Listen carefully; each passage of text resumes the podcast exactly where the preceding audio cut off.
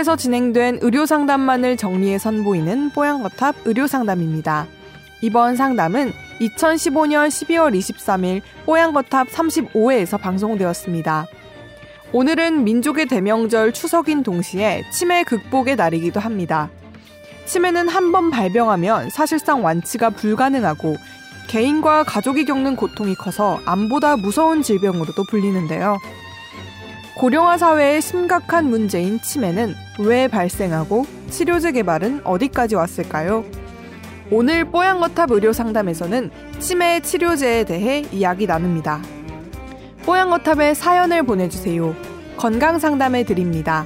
tower 타워 골뱅이 sbs.co.kr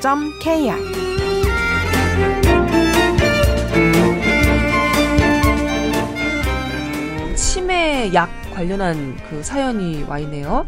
감사합니다. SBS 드라마 애인 있어요를 즐겨 보시는 모양인데요. 극중 치매 약을 소개하는 걸 봤습니다. TV 드라마 안에서는 23mg을 드시라 이렇게 얘기하던데 사연 보내주신 분의 할머니도 지금 치매 약을 복용 중이신데 10mg을 드시고 계신답니다. 이게 새로 나온 약인지 아니면 그냥 복용량의 차이인지도 궁금하다고 하셨고요.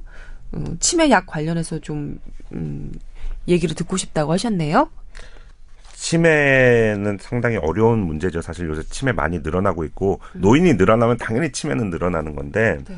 치료제가 제가 레전트 때만 해도 몇 개 없었는데 요새는 너무 많은 치료제들이 많이 나왔고 보험 기준이라 그래서 나라에서 약값을 좀 많이 부담해 주는 그런 제도가 있지 않습니까?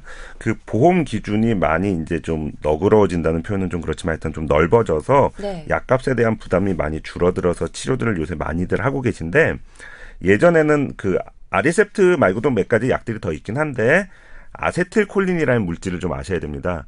그 과학 시간에 혹시 배웠으면 기억이 나실 텐데 뇌는 뇌에서 어떤 자극이 왔을 때 신경들을 뇌신경들을 네. 계속 자극을 시켜준다는 표현을 우리는 스위치를 넣는다는 표현을 쓰는데 음. 스위치가 차근차근 차근차근 계속 켜져야 뭔가 머리가 일을 하게 된다든지 음. 어떤 정보에 대해서 판단을 하고 말을 하게 되고 행동을 하게 되는 거를 우리가 스위치가 켜진다는 표현을 쓰는데 네. 그 스위치가 켜지기 위해서 어떤 요신경에서 조신경으로 뭔가를 전달해 주는 그런 물질이 아세틸콜린인데 네. 이 아세틸콜린이 치매 환자들은 떨어져 있다는 거죠. 음. 근데 그거를 바깥에서 넣어주면 참 좋겠다는 이론적인 배경은 좋은데 아직까지 시도는 하고 있지만 성공하지 못했고요. 네. 왜냐하면 아세틸콜린이 딱 머리에만 작용하지 않고 여러 군데 작용하기 때문에 어.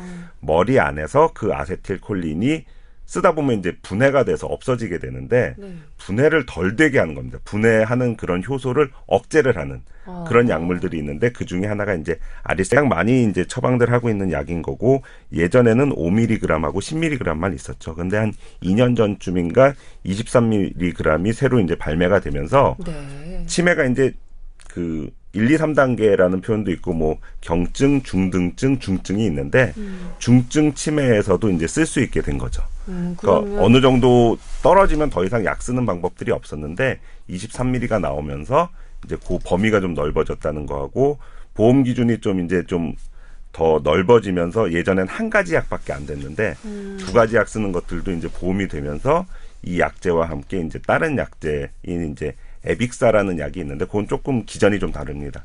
두 가지 약을 같이 쓰는 것들이 보험이 되면서 치매 환자들 입장에서는 특히 보호자들 입장에서는 약값에 대한 부담감이 좀 줄어들었고 음. 23mm가 나온 거는 그 전까지 10mm로는 이제 중등증까지밖에 못했는데 네. 중증을 치료하기 위한 하나의 방법으로 이제 개발이 됐고 처음 나왔을 때 이제 그런 거에 대해서 설명회 할 때도 저도 갔었는데 음. 왜 20mm로 하지 23mm일까? 어, 진짜 그렇죠. 예. 궁금하네요. 맞아, 그런 했던 궁금해요. 배경들이 이제 10mm로 안 되는 분들한테 20mm를 아침 저녁으로 이렇게 줬었다. 음. 그렇게 했는데 이걸 한 번에 먹는 약을 하려다 보니 서방정이라 그래서 천천히 나오는 걸 하다 보니 아. 또 효과가 조금 약하기 때문에 거기서 미리수를 좀 늘려서 최적 포인트를 찾았다는 게 아, 이쪽 사람들 친절한 설명. 네, 얘기라서 이제 그렇게 된 거고요. 네. 나오면서 드셔서 이제 좋아지신 분들이 있는데 사실은 23mm가 필요하다는 건 그만큼 치매가 많이 진행됐다는 거죠. 예, 그러니까 드라마 에이니 소요의 그 박한별 씨의 시어머니로 나오시는 분은 중증 치매신 그렇죠. 모양이에요. 예. 네. 근데 여기 사연 주신 분 할머님은 10mg 들고 계시니까 아리셉트 10ml 쓰고 계시니까 아직은 그렇죠. 예. 근데 치매가 거꾸로 이게 좋아질 수도 있나요? 현상 유지 말고 좋아질 수는 좋아진 게 없나요? 일시적으로 떨어진 걸 어느 정도까지 올려주긴 하지만 네. 청년 때그 빠릿빠릿하던 머리로 돌려줄 수는 없죠. 음. 그러니까 이게 여성 갱년기도 마찬가지고 골다공증도 마찬가지고 치매도 마찬가지인데 네. 비행기로 생각하시면 됩니다. 비행기 갔는데 연료는 떨어졌습니다. 연료는 떨어졌는데 급하게 추락하게 할 것이냐. 연착, 연착륙을 하기 위해서 여러 가지 방법도 있는데 외부에서 보충해 주는 방법도 있고 이렇게 이거는 쉽게 얘기하면 이 아리셉트를 비롯한 이런 치매약들은 음. 연료를 재사용하게 해주는 거죠.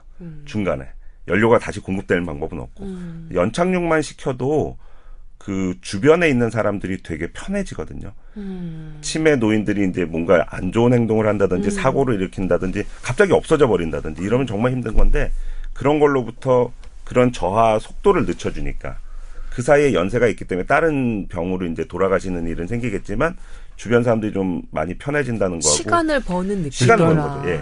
어, 아리셀트가 되게 좋은 그 약이긴 한데 지금까지 나와 있는 것 중에 예. 하지만 되돌릴 수 있는 기전은 없습니다. 그러니까 치매- 모든 치매약에 네.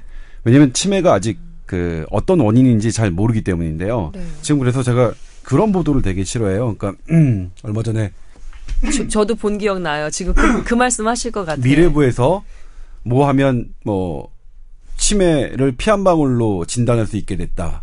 그 다음에 뭐 또 다른 저기에서 어 치매를 개발 치매를 치료할 수 네. 있는 신약이 개발됐다. 쥐실험에 성공했다. 쥐실험이었어요. 음. 근데 뭐냐면 거기서 딱 보면 그 알츠하이머에서 생기는 특정 단백질을 진단하는 능력이에요. 그러니까 우리가 치매 중에서 알츠하이머, 그것도 알츠하이머에서 특정 단백질이 유발되는 걸 한 20에서 30% 보는 거거든요. 그러니까 그러니까 이게 절반도 안 된단 말이에요. 그 치매 확률이 중에 알츠하이머는 몇 퍼센트 정도는?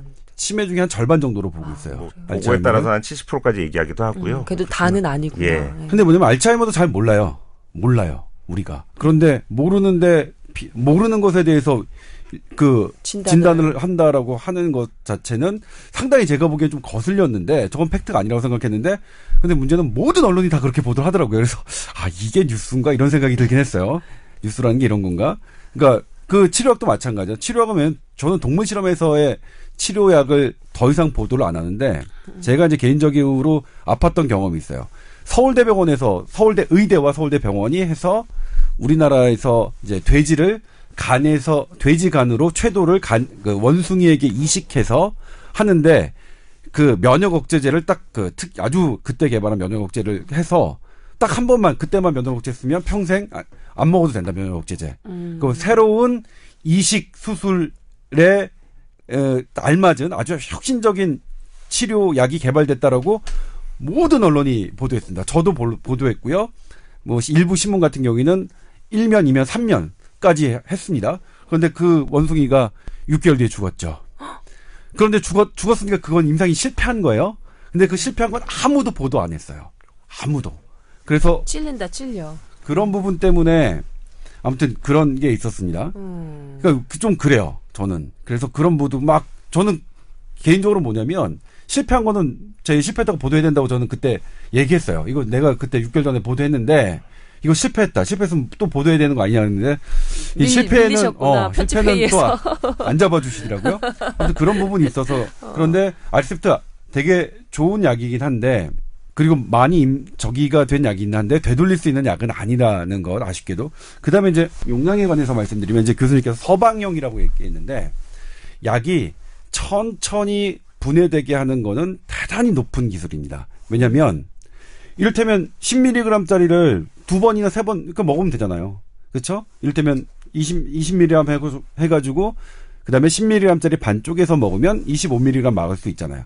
근데 어떤 기술이 여기에는 접해져 있냐면 천천히 흡수되도록 한꺼번에 확 그 몸에서 흡수되는 게 아니라 천천히 흡수되는 그 기전이 붙어 있는 건데 천천히 흡수 그 부- 흡수되는 기전은 어떤 거냐면 나의 복용 방법을 간편히 합니다. 그러니까 치매 환자들 같은 경우에는 매일 아침, 점심, 저녁으로 먹기가 약을 챙겨 먹, 먹게 하는 것 상당히 어려운 일이겠죠. 음. 그런데 그거를 조금만 줄이면 음.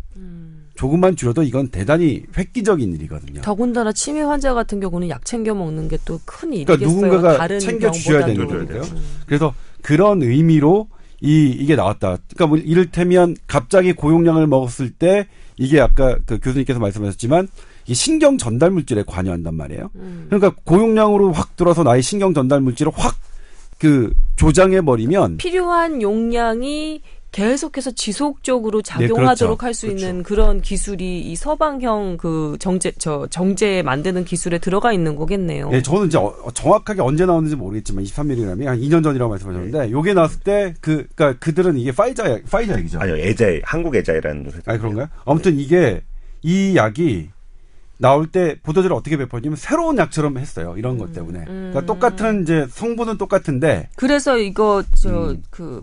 그 메일 보내주신 분이 새로 나온 약인가요? 뭐 이렇게 얘기를 해 주실 정도로 예, 성분은 그때 똑같으나 우리 몸에서 흡수되는 그 작용 시간이 좀 더 안정적이기 때문에 그것만 그것도 상당히 이제 그 약을 제약업계에서는 신약처럼 생각하고 있거든요.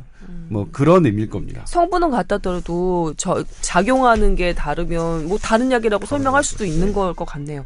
이 치매약에 대한 궁금증 음, 우리 아, 보내주신 사연 보내주신 분 덕분에 저희가 좀 잘 정리를 해봤습니다.